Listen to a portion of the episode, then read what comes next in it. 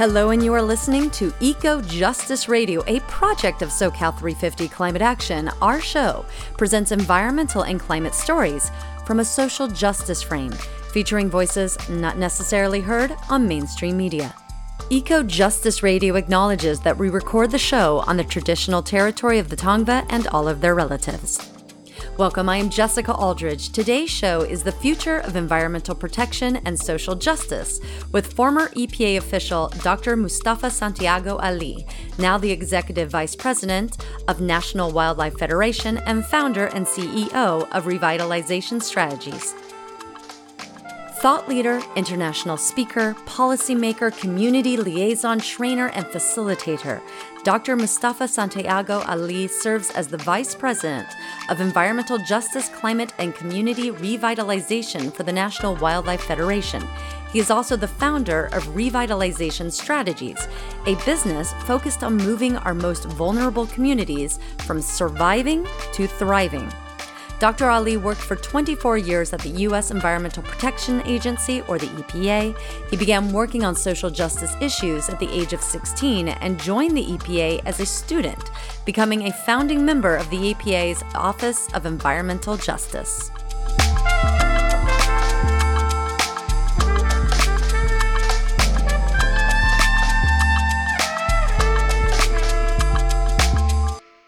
Breathing clean air and drinking water are fundamental rights. However, these rights have been denied to many low income communities and communities of color, who often live next to massive industrial facilities that pollute the air and water. Our guest today has been working towards solving historical injustices that target certain communities for class and race based discrimination, putting them in the path of harm from toxic exposure, climate disruption, and industrial accidents. In this show, we discuss Dr. Ali's history of working at the EPA and why he had to leave that position. We talk about the toxic train derailment in East Palestine, Ohio, the EPA regulation of forever chemicals in drinking water, and vehicle pollution standards. We also discuss how the EPA authority to regulate greenhouse gases has been dialed back by a recent Supreme Court decision. Through his public advocacy, Dr. Ali shares his holistic approach to empowering and revitalizing vulnerable communities to secure environmental, health, and economic justice and how all of us can use our talents to be part of the larger change while also curbing climate anxiety and burnout. Thank you for tuning in. I am your host, Jessica Aldridge, and this is Eco Justice Radio and our show, The Future of Environmental Protection and Social Justice. It is my honor to welcome our guest, former EPA official Dr. Mustafa Santiago Ali, now the Executive Vice President of National Wildlife Federation and founder and CEO of Revitalization Strategies. Welcome to Eco Justice Radio. Well, thank you for having me. It's an honor to be with you. Oh my gosh, it's an honor to be with you. I have so many questions for you. Dr. Mustafa Santiago Ali, you are a former high ranking EPA official who helped found the Office of Environmental Justice and have over two decades of service to the EPA. In 2017, during the Trump administration, and when Pruitt was assigned as the EPA administrator, you resigned from the EPA with a pretty amazing resignation letter. And we're going to get into the details of your resignation. But first, I want to break down the EPA for a second, just in case we may not all understand what the role is, right? Given their name, we can assume that everyone understands that the purpose of the EPA is, you know, the Environmental Protection Agency. They're supposed to protect us, right? Mm-hmm. They may expect a lot from the EPA and assume that their purpose is to protect the environment. Simply put, what is the role of the EPA? Does the EPA create regulations? Do those need to be approved by Congress? Break it down. It's all of that. So, you know, let, let's start at the basics that sometimes people miss about the Environmental Protection Agency. You know, its mission is to protect public health and the environment. And we often miss that public health aspect in people's general understanding of the agency. And the agency works under a, a number of sets of laws, uh, some that people are familiar with the Clean Air Act, the Clean Water Act, RCRA, Superfund. Some people have heard about Superfund, some of our most toxic sites across our country. So Congress creates those sets of laws and then EPA lives them out through regulations and, and statutes and actions. So, you know, the main job of EPA uh, is to make sure that you and your children have a healthy environment to live in and that we are regulating those toxins that can make you sick, uh, that can shorten your life, and and also give business and industry um, a, a, sort of a, a, set of parameters in which they can operate in. So that's the 60 seconds. And the office that you were the founder of the Office of Environmental Equity at the EPA, which eventually became the Office of Environmental Justice. What was the purpose of this office and your role within it? Well, you know that the office actually came about through a set of recommendations from the Michigan Working Group in the late 80s and early 90s. A number of frontline leaders, academics, and others who were saying that we have these laws that are in place, but all of the people are not being protected, especially vulnerable communities, lower wealth white communities, communities of color, and indigenous brothers and sisters. We're dealing with these sets of impacts that were happening from toxic pollution, uh, from lack of being able to fully participate uh, in the decision making process. So that office was created uh, in November of 1992 underneath of uh, William Reilly at that time, uh, who was a Republican administrator of the Environmental Protection Agency. But it came back to uh, communities asking for there to be this central place in the federal government where they could come, have conversations, have a better way of getting in the door, if you will, being able to understand some of the choices that were being made and hopefully be able to play a role in framing out of many of the actions that EPA would be doing. And as I, I, mentioned a moment ago, you left the EPA during the Trump administration, and I mentioned your resignation letter. Why did you leave? Because uh, I took an oath. I took an oath to protect our country. And I felt that and it wasn't just a feeling. You know, at that time, incoming President Trump and uh, the folks that he had identified to be administrator were very clear about how they felt about environmental protection and that it needed to be uh, minimized. And I understood that our most vulnerable communities already were not getting everything that they needed to keep them safe, to help them to move uh, from surviving to thriving, as I often talk about and that they were going to place people's lives in greater jeopardy. And I knew that all the promises and everyone who had invested in me all those years, from grassroots leaders to civil rights leaders to a number of other folks, that I just couldn't personally be a part of it. I believe that if you're going to serve under an administration, then that means that you have to be in alignment um, with some of the things that they're trying to move forward on. And, and I couldn't be a part of hurting communities across our country. Yeah, that's that's pretty bold and I highly respect that. Thank you. In your resignation letter, you refer to the importance of communities speaking for themselves so that government can respond to their needs. Why is the voice of the community so incredibly significant in helping the EPA do their job more effectively? Well, it helps folks to understand where the gaps are. Who are the folks who are being disproportionately impacted? We we know that those who have wealth and privilege have a way of being able to fully engage in a system. And we also know that our most vulnerable communities, communities in Kentucky or West Virginia, communities uh, in Louisiana or Mississippi, often don't have those resources. They don't have lobbyists. They, you know, they don't have all those folks who know the levers and know how to pull them. So making sure that we have processes where communities' voices are honored and not just honored, but also have the ability to make a process stronger and better and more inclusive and more protective is incredibly important. So that is a bedrock.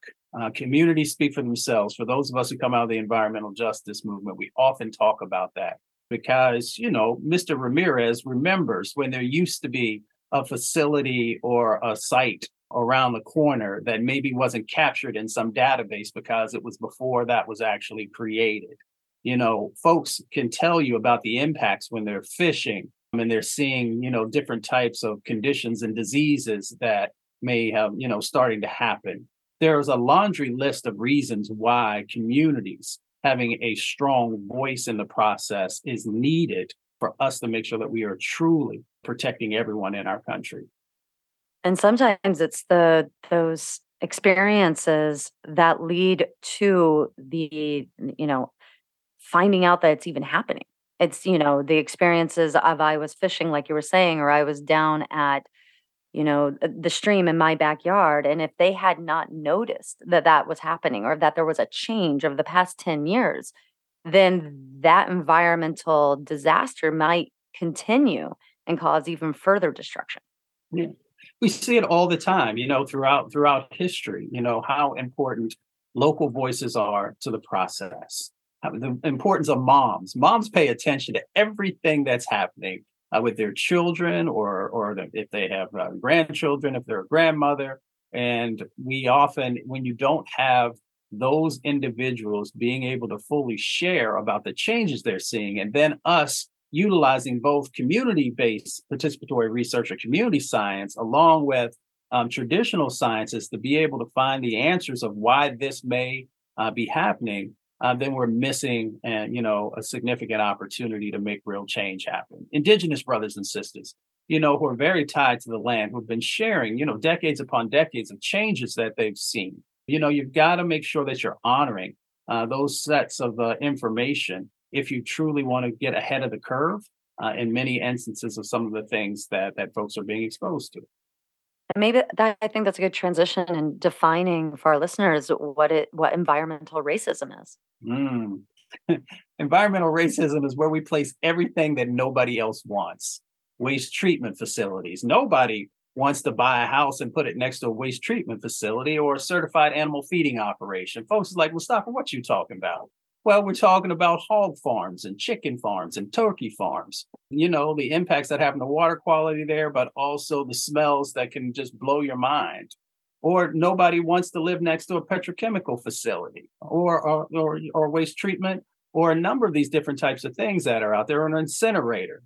You've never seen anybody say, you know what, I've been saving up for 20 years and I sure hope that there's an incinerator in my backyard because, oh my goodness, I really want to get some of that medical waste smell and exposure to toxins. So these are the things that we often don't think about. So environmental racism, when I say it's about placing things in vulnerable communities and communities of color on indigenous land, uh, in lower wealth white communities land, it's because we often see them as sacrificable people or sacrifice zones. Um, and that's where the environmental racism comes in. Environmental racism also comes in when we are creating laws and sets of actions that are not taking into account the impacts on our most vulnerable. So that's another part of that paradigm. The other part of the paradigm around environmental racism is around resources, knowing that we have disinvested in communities of color, in vulnerable communities, and move those resources to other communities so that they can be living in very sustainable and pristine areas. So it is about making sure that we understand these impacts.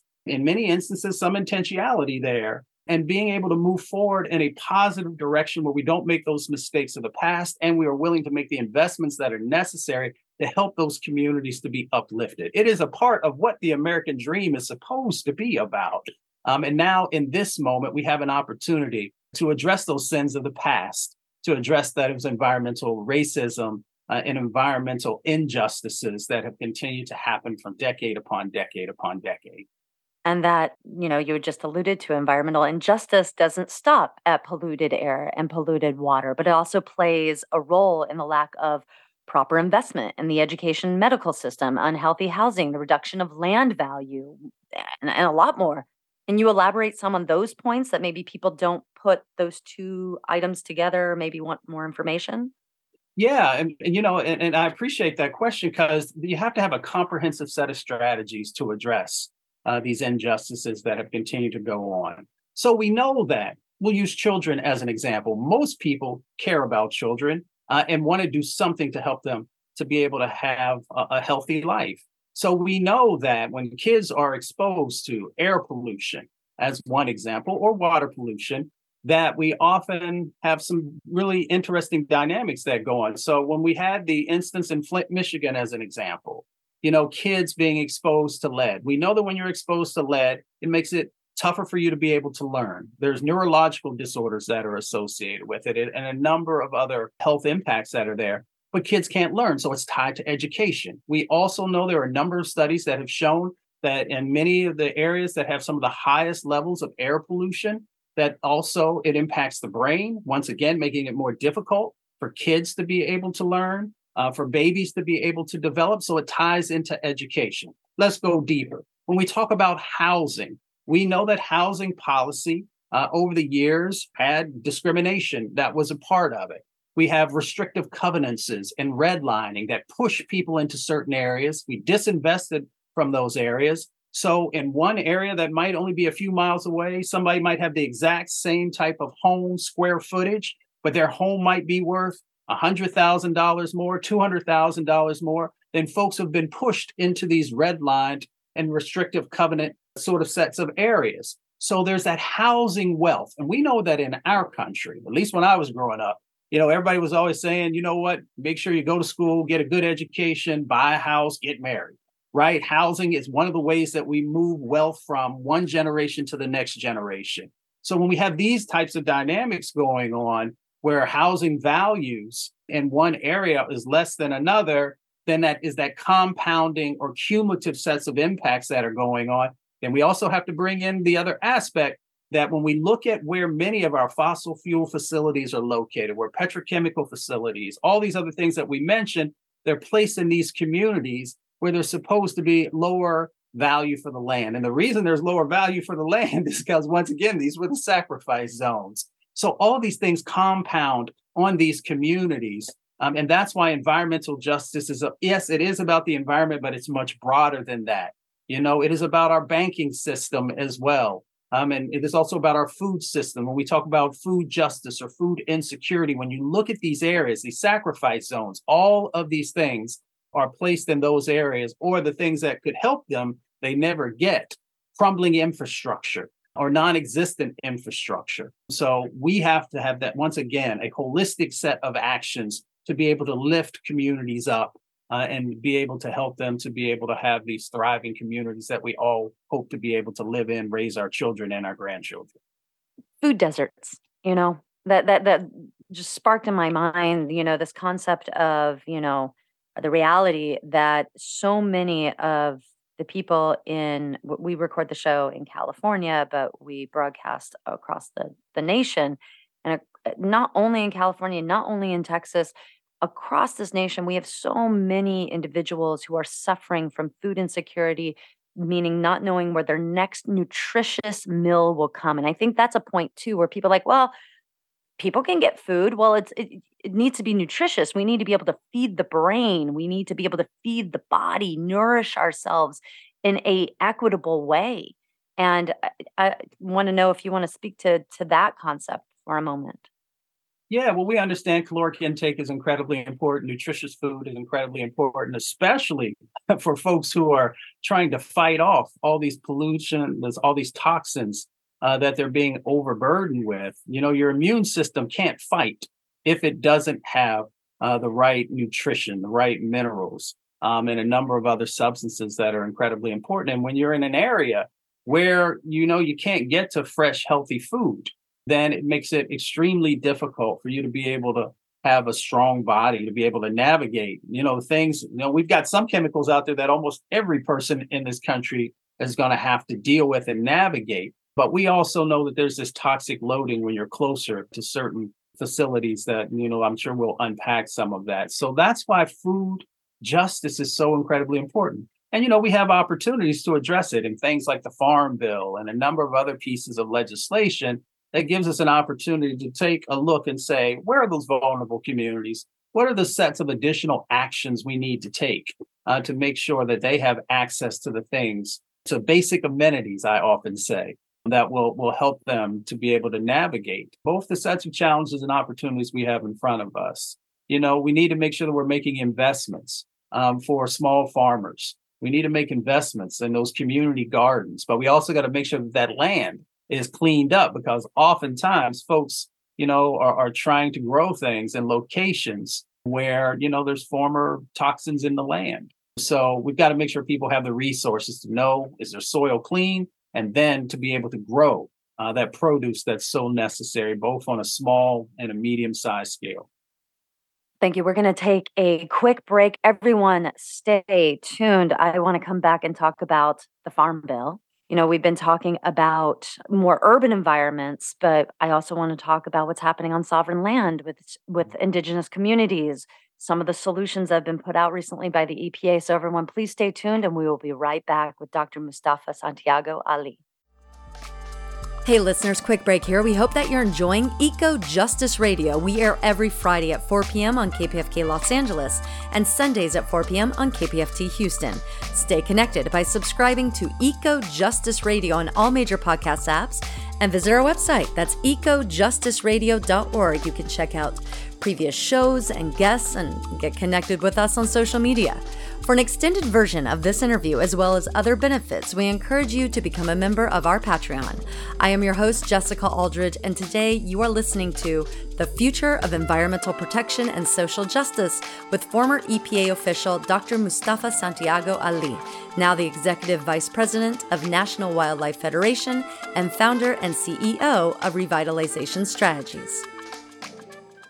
Welcome back, everyone. We are here with Dr. Mustafa Santiago Ali, you had just mentioned the Farm Bill and how the Farm Bill may address and support uh, vulnerable communities access to to basic amenities. Uh, I would love to hear more about that because I think when people think of the Farm Bill, they're like, well, that's farmers and the food mm-hmm. getting to our plate and how that may affect our pocketbook or our access to specific types of food. But it's so much greater than that. And it affects us on such a, a larger holistic level. So I would love your your take on it. Well, you know, I see the Farm Bill in a very expansive way and having the opportunity to touch everyone inside of our country. You know, we have an opportunity. We know that Black and brown farmers lost land, you know, through sets of actions over the years. We know that they also, in many instances, I've worked with a number of them, you know, if they could expand out sort of the their their acreage um, in many instances they donate and give food to vulnerable communities so you know we have opportunities there inside of the farm bill most people sometimes don't know that is also an opportunity. It's, it's a place where, you know, old programs, everybody remembers the name food stamps if you're of a certain age you know, SNAP and these other types of things, you know, it gives us an opportunity to really begin to better zero in on the needs that exist inside of vulnerable communities. Let's make sure we give a clarifying point for folks also. Often, when we think about folks who are getting government assistance, we just think about folks of color. There are a vast majority more of our white brothers and sisters who are also struggling. So we are all in it together, trying to figure out how that we address these issues? How do we make sure the kids have what they need, both when they're getting ready to go to school? You know, lots of times kids, uh, their first nutritious meal of the day is actually that breakfast um, that they may have at school. So we need to make sure that throughout the day. I see the Farm Bill as an opportunity to make sure not only do we have the produce that's necessary, making sure that farmers have what they need to continue uh, to be able to grow, especially in a changing world. And we understand the climate crisis is going to exacerbate the impacts that are happening in the growing season.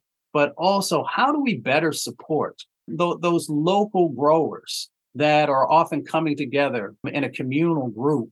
How do we make sure that the Farm Bill is honoring that set of work? Um, that one can help to create jobs, but at the same time helps to make sure that we don't have those transportation costs because we're growing as much as we can locally. So there are numerous opportunities that exist in that space for us to meet the needs uh, of this moment, but also be thinking very critically about the future sets of opportunities that are in front of us. We also, well, you also spoke to Indigenous rights and the examples that we've been exploring before our break were more of the urban environment. Mm-hmm. However, there's, you know, sovereign land of the indigenous people that tends to be more rural. How does environmental racism play out on indigenous land and communities? I mean, I mean, like for example, the government chose to allow the oil company Enbridge to mm. put the Dakota Access Pipeline through indigenous land, sovereign land, versus going around the territory, which they could have done, you know, going around the territory of Standing Rock Sioux and placing it on surrounding farmland. We just talked about the farm bill. You know so they decided no we're going to go through we're going to go through you know sovereign land. How how is environmental racism playing out here? Well it plays out in a number of different dynamics. So you, you brought pipelines in so i'm going to unpack that and then we can jump to some of the other issues. You know we have 2.4 million miles of fossil fuel pipeline in our country.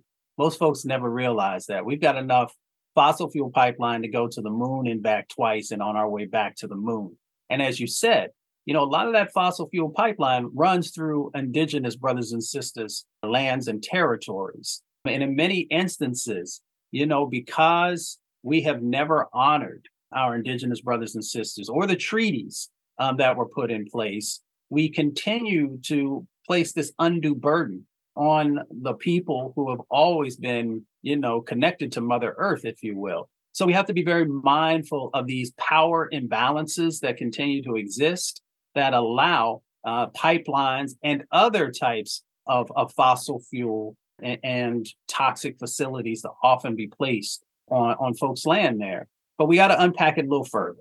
So we also got to talk about the disinvestment that has continually happened for hundreds and hundreds of years. Most folks have never spent any time on reservations. And let, let, let me also just bring into our conversation that all indigenous brothers and sisters don't live on reservations. Of course, there are some like in Los Angeles and a number of other cities, but we're focusing right now sort of on reservations and, and on, on traditional lands.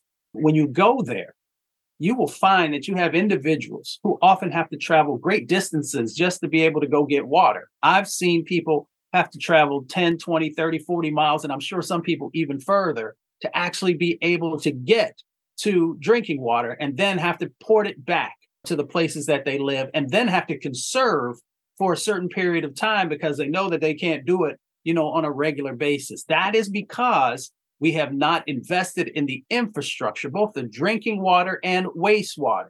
So you got folks also being exposed, uh, both here in the lower, lower 48 and in Alaska and other locations around human waste and not being able to properly deal with that because we haven't made the infrastructure investments that are so necessary. And that's why the bipartisan infrastructure bill and other things begin us on a journey of being able to address that. But let's unpack it a little bit further. We also know that there is a lack um, of healthcare that exists on indigenous lands, uh, on the reservations. So folks have not also invested in that space. Um, and it, then it all starts to cascade because then you start to get into education, you get into jobs. Because if you can't get a strong education, then it makes you less competitive uh, in a more competitive world to be able to have the jobs that are necessary. So, you know, we have to get to the root causes of what's going on and why people are struggling. Um, and, you know, if we can get it right on indigenous lands,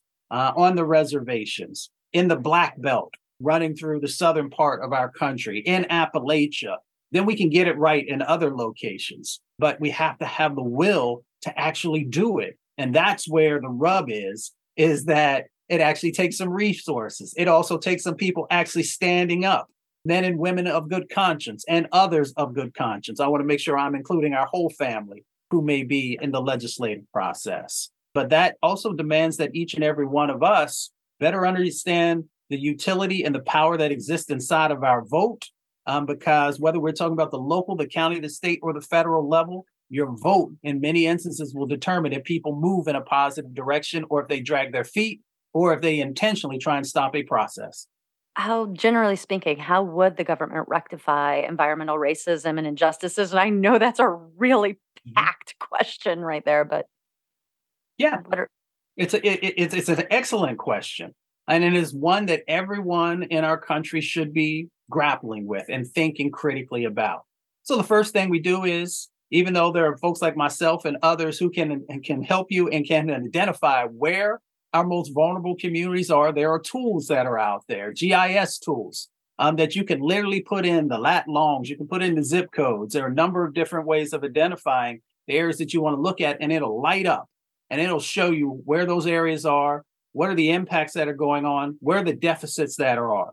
So then that's where intentionality comes in. We make a commitment over the next 10 years, the next 20 years, whatever the number is that when people get in dark rooms, we'll come up with.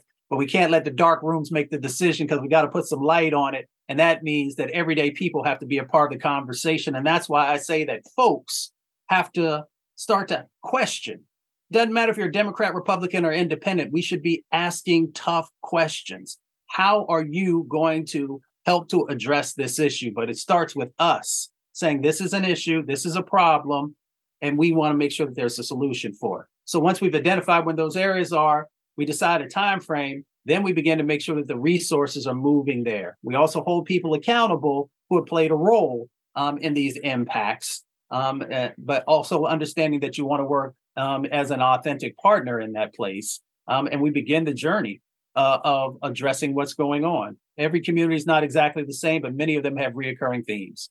And that that brings up a good point too. You know, you mentioned previously the importance of communities speaking for themselves.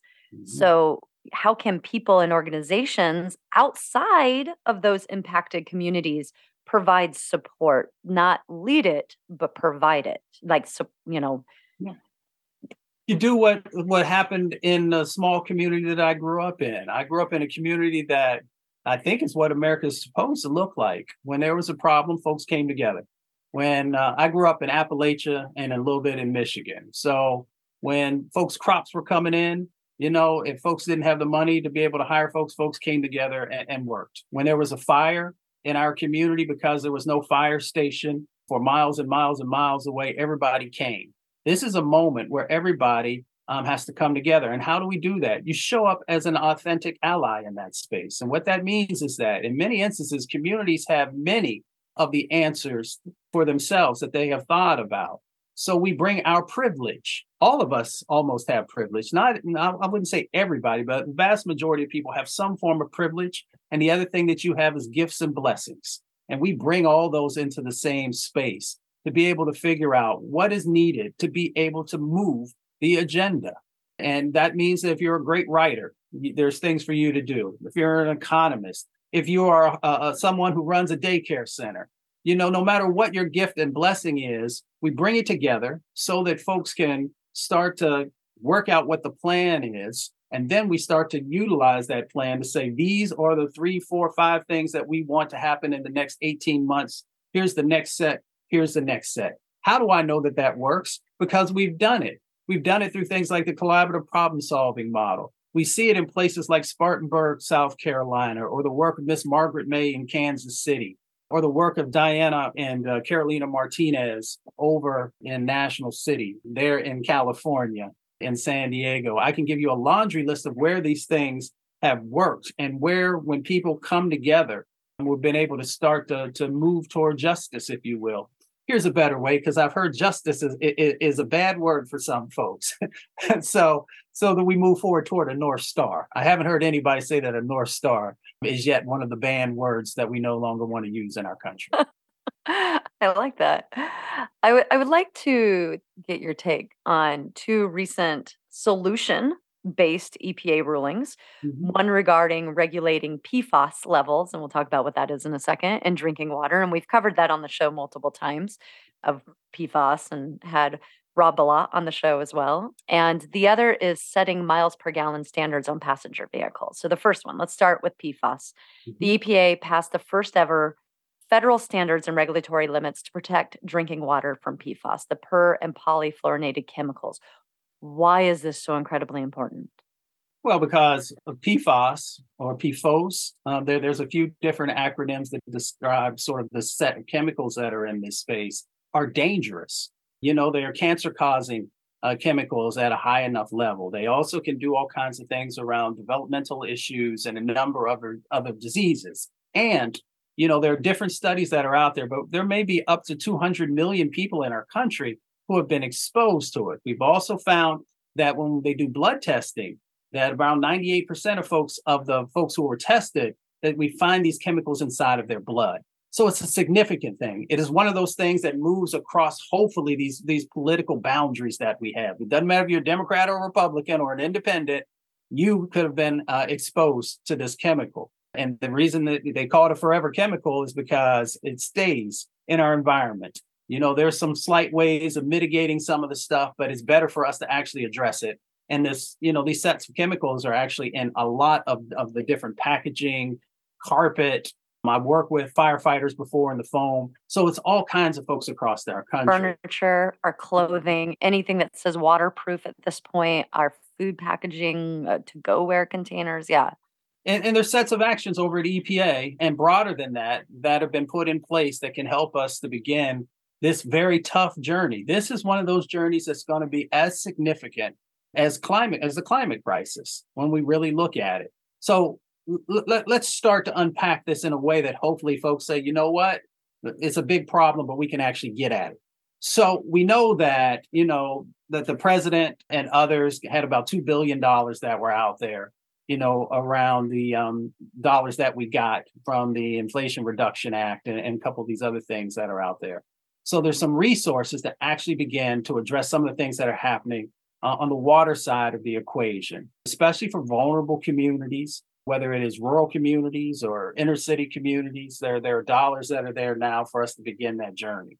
The other part of some of the things that, that EPA has been doing, you know, is around the drinking water standards and, and beginning to make sure that there's a more, more health protective standard because there hasn't been one in the past. So if you really want to be able to lower something, then you got to know where what your baseline is and where you're starting. You know, so that's important. They've got the roadmap that's out there. So there are a number of different things that are now beginning to take root, if I can say it that way, to help us on this journey. But um, let me let you uh, take me uh, in the direction you need me to go. this is I could talk to you for days. The the other uh, EPA ruling that I mm. wanted to speak to that I mentioned was the new federal greenhouse gas emission standards for mm. passenger cars and light trucks, establishing a 55 miles per gallon corporate average fuel economy. And that's mm. a target for model years 2026 vehicles. What are your thoughts on that one? Well, I start with the fact that we have that last count, and of course, you know, this could vary a little bit about 200 mil, 290 million vehicles that we have on the road. So we know that, you know, what's coming out of those tailpipes is having some significant impacts inside of communities. Uh, and we also, for those of us who are students of history, we've got to also understand how our roads and our highways were used uh, to break up certain communities, bring wealth into some communities and to drop off pollution into others. So we've got that historical aspect that we just have to be mindful of as we're making decisions. We also know that in our country right now, we have, based upon a study that came from Harvard, we've got uh, about 250,000 to 300,000 people who die prematurely from air pollution. A part of that air pollution is what's coming out of those tailpipes as well.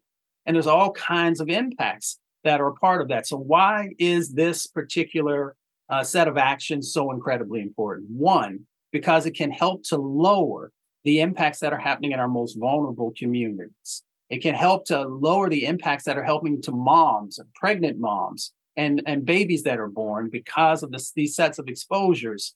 Um, they have all these impacts on the body. I can go into those impacts if, if folks would like me to.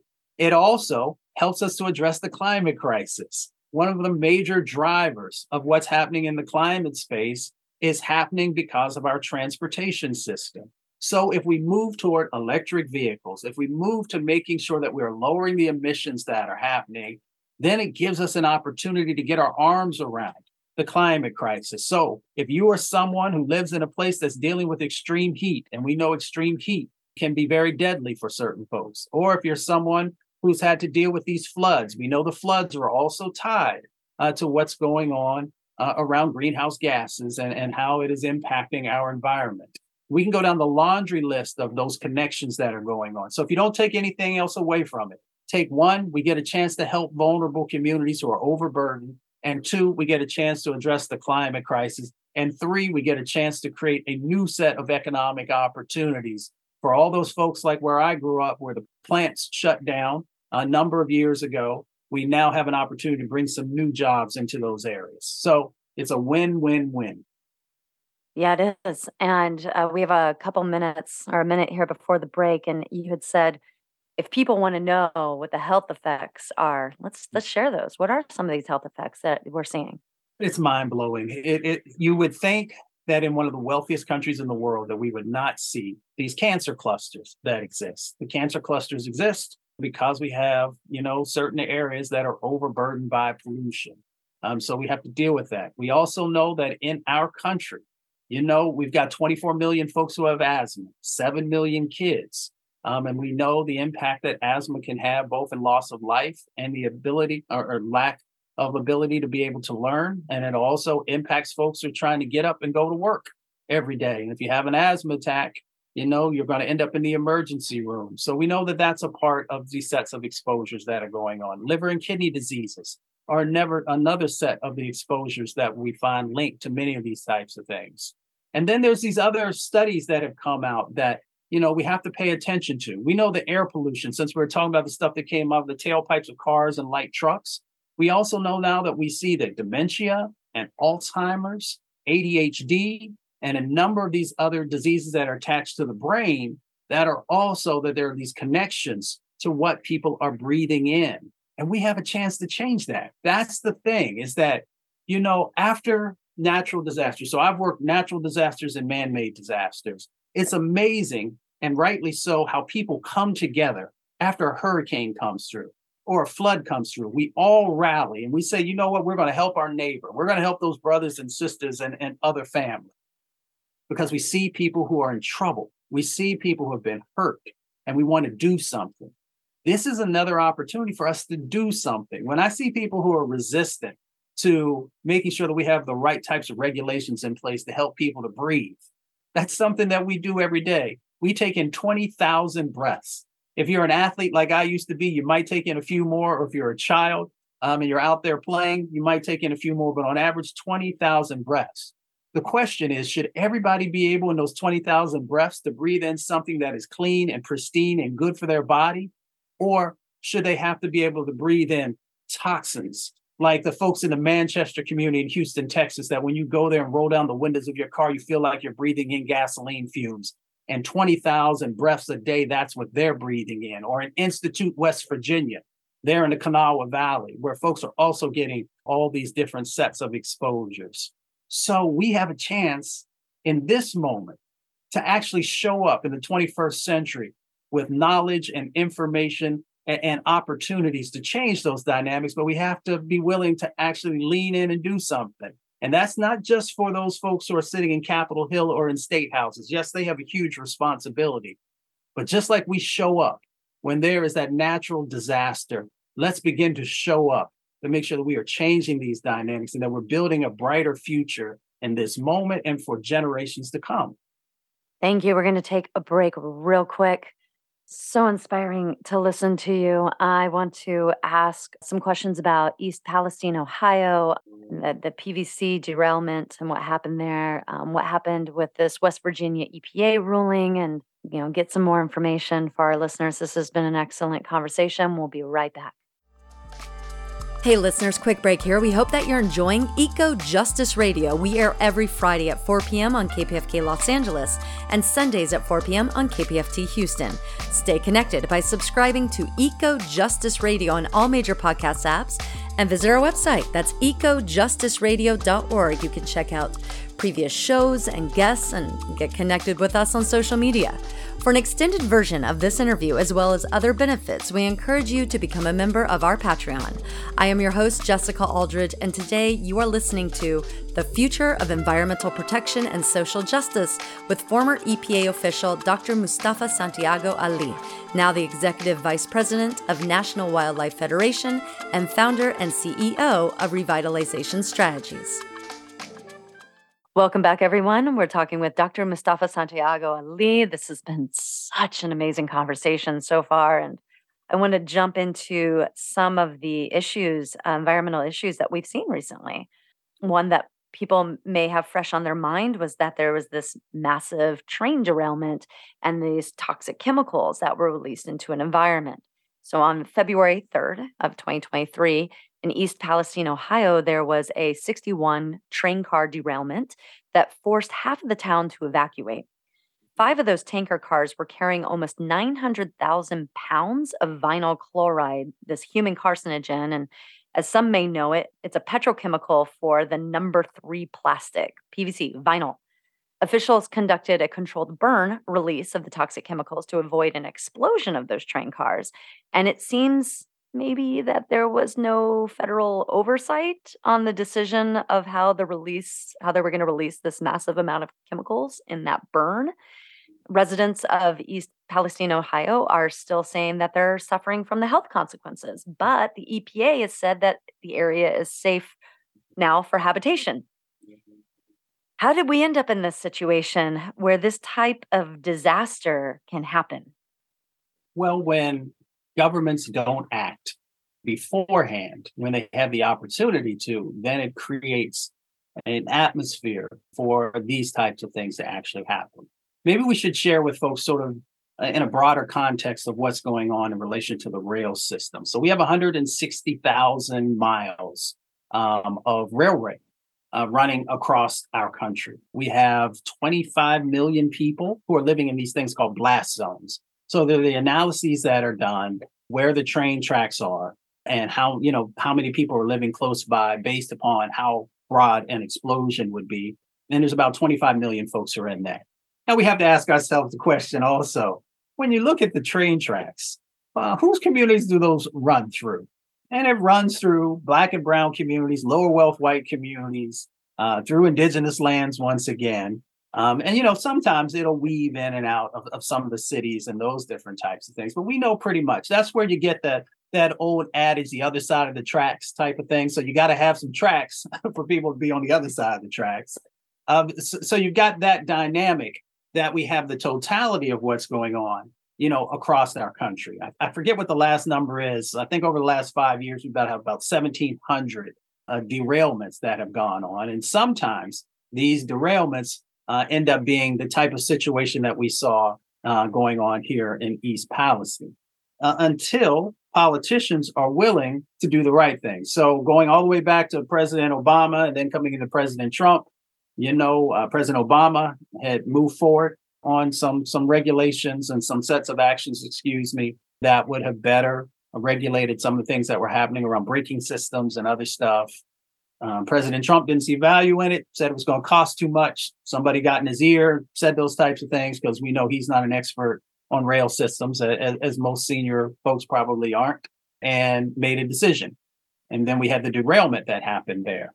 Now, when the derailment happened, of course, you had the plume and you had exposures that were there. You have the fallout that comes there, the fallout both into the water, into the land. Um, and then if somebody had, you know, either the windows open or they had um, an air conditioning unit or some other HVAC system that was running, then it pulls it into the house. So folks have been very, very nervous. I've been there, I've talked to folks, and they have great concerns because they've seen some of the sets of impacts that have happened. So let's let's once again, as we're tying East Palestine, let's make sure that we're helping people to understand that there are communities across our country who have had to face these similar sets of exposures, sometimes for decades upon decades, like the folks in Cancer Alley in Louisiana, who have also had to deal with vinyl chloride and a number of other uh, cancer causing chemicals. And that's why they call it Cancer Alley. So we have an opportunity to help communities to heal. One, through making sure, like the Senate uh, has a bill that they put forward um, to one, make sure there's better sets of inspections that are going on, to make sure there's a higher compensation uh, for those who are impacted, and then also technology on around braking systems. Now, those three things I just mentioned would seem like common sense stuff. You know, one, making sure there's inspections. Yeah. How could anybody not agree with that? you know, making sure that there's the systems to test the brakes um, as they're moving through. And, and then the third part is if somebody is harmed, to make sure that they have the remuneration that's necessary. So if we can't even get together on common sense stuff, we're going to continue to leave people vulnerable. And who does? Who pays for that cleanup and the impacts to the people's homes and property value, values and the illnesses that are going to come with it? It always comes back to the consumer if you think about it. Even when companies often are fined. So if we look at our environmental laws and the enforcement actions, so I wore a couple different hats before I left the EPA. One, I was a senior advisor to the administrator, and I was also the assistant associate administrator in enforcement and compliance. Um, so uh, even when we have these cases, in many instances, you know, folks who are making hundreds of um, billions of dollars or billions of dollars. The fines that often they are hit with you know, are not of significance that it makes them change their behavior. But to answer your question, often it comes back to the consumer because even if the company pays out money, in many instances they'll just raise the fees that they that they charge as a way of recouping their cost. Um, so, you know, the best thing is for us not to have these things happen because we do everything in our power to minimize the possibility of it happening. So Norfolk Southern, that's the rail company that derailed. Do you feel that their response was adequate? No, I don't.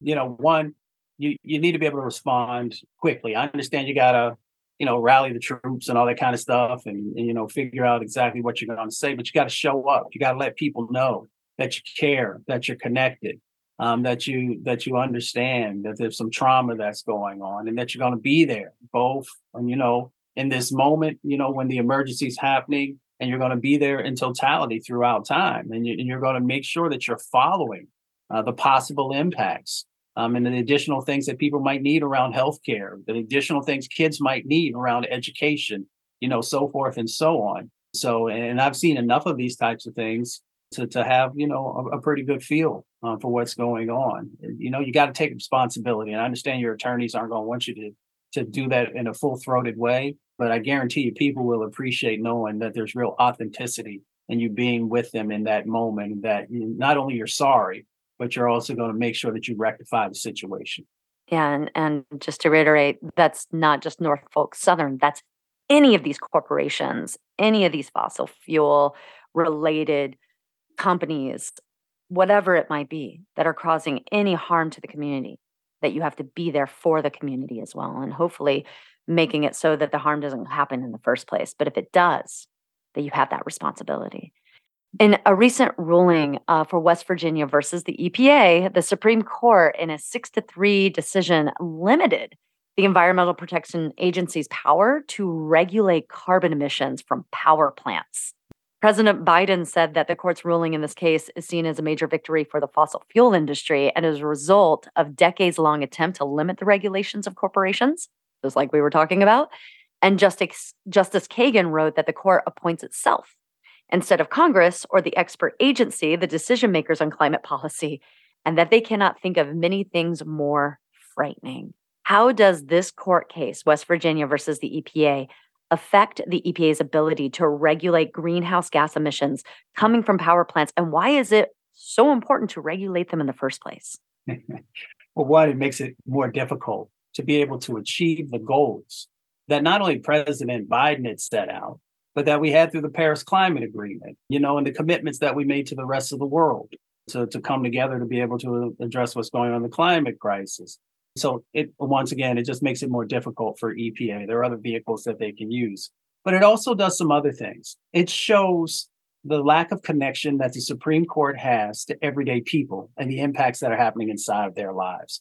Because not only are you regulating carbon, but you also have the co-pollutants that are a part of that process and those co-pollutants that are having impacts in vulnerable communities you know so you so you've got that dynamic that's going on and of course the healthcare costs that are associated with it. And it also just shows that they don't do an environmental justice analysis. Uh, when i went and took a look at that case nowhere did i see that there was an environmental justice analysis uh, associated with this incredibly important decision that they had to make. So when you have an activist court that has not had much respect for the hard and difficult work of being able to um, regulate pollution and to regulate carbon, um, then you see where, where that disconnect uh, continues to happen. And I'll just add the last point. If we don't like what we see the Supreme Court doing, then that means you have to get engaged in the civic process and you have to vote. I never tell anybody to vote for who to vote for, but I'm saying you better start voting for somebody who cares about the dynamics that are happening inside of your communities. Do your own research, find out who that is, and that should help to be a guide for you as you pull that lever or drop it in that drop box or however it is that you vote. What solutions do you want to see?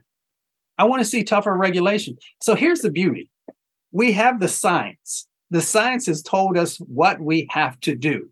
We just have to figure out you know what parts of uh, of that you know that we want to bring into the decision making process um, so what i want to see is that we're honoring science um, and if the science says that you have to be able to hit this point by this time period then that should be our guide to being able to make sure that we're making the right types of actions that are necessary this is not about opinion this should be about science and the law should actually follow science yeah and a couple questions before we end today's show.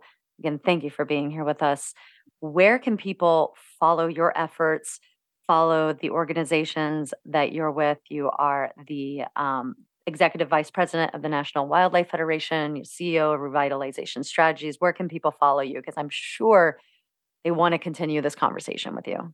Well, I appreciate that. So the first thing I would ask folks is to actually follow those frontline organizations who are on the ground doing the work on a daily basis. You can Google them or just have a conversation. You'll find amazing organizations. Take your gifts and blessings. First, listen, uh, and, and, then then share uh, whatever those blessings are that you might have.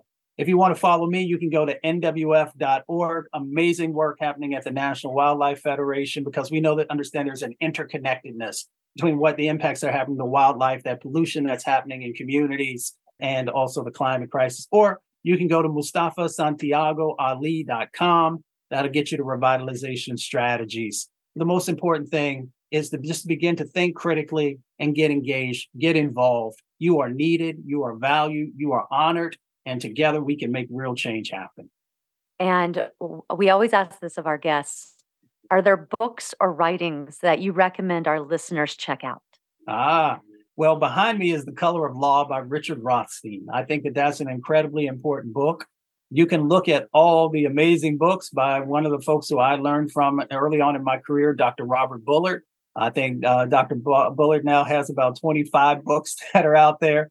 So I always tell people to start with one of their early ones, Dumping in Dixie, which really gives you a good understanding of these disproportionate impacts that have always happened in communities of color. But you know, there are so many amazing, amazing, some of the younger people who are out there who are writing about intersectionality and bringing all these together. So once again, let's use these these big brains that we have um, and figure out what your what your flavor is, what your flow is, and, and go from there. Oh, it has been so great having you on the show. I could just talk to you for hours. Thank you for making time for us and being here and sharing your wisdom and your knowledge and your experience. Thank you so much.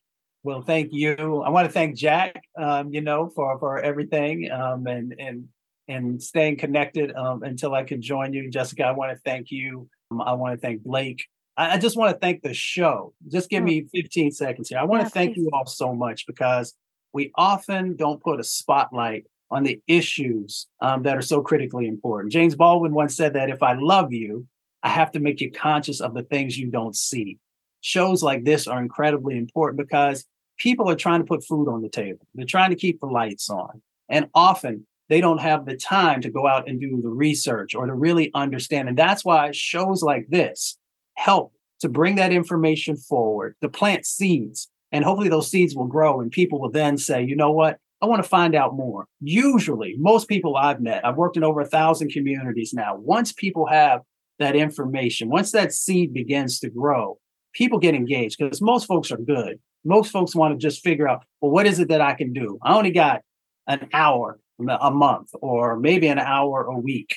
And as soon as they figure some things out, they see some things, they're like, wait a minute, this is not what our country is supposed to be. There's a lot of good in our country, but we still got some gaps. I want to do something about addressing the gaps. And that's why this show and shows like this are so incredibly important because they help folks to finally be able to see um, the things that they couldn't see. That is so incredibly nice and beautiful. Thank you. I really appreciate that. And and I appreciate everything that you're doing out in the community, what you did for the EPA, what you're doing for the organizations that you're working for. We are very lucky, very lucky as a community, as a global community, to have you mm. on the right side of, of the environment and of the community. Thank you so much for joining us. Thank you for having me. This has been Eco Justice Radio and our show, The Future of Environmental Protection and Social Justice, with former EPA official Dr. Mustafa Santiago Ali, now the Executive Vice President of National Wildlife Federation and founder and CEO of Revitalization Strategies. Thank you to our guest, and thank you to our listeners for joining us. For an extended version of this interview, become a member of our Patreon or visit our website at ecojusticeradio.org. Please connect with us on social media. You can find us at Eco Justice Radio, SoCal 350, and Adventures in Waste. And if you like what you heard, you want others to be informed, then you know what to do. Subscribe, share the episodes, and help us continue our efforts by joining our Patreon or making a tax deductible donation to the show.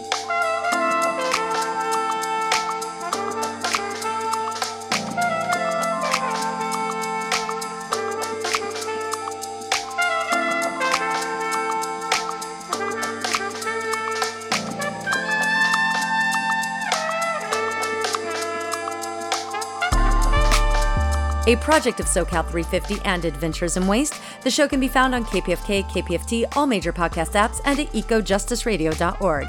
Executive producer Jack Eidt, producer and co host Jessica Aldridge, co host Carry Kim, and engineer and original music by Blake Quake Beats. And until next time, remember the power is yours.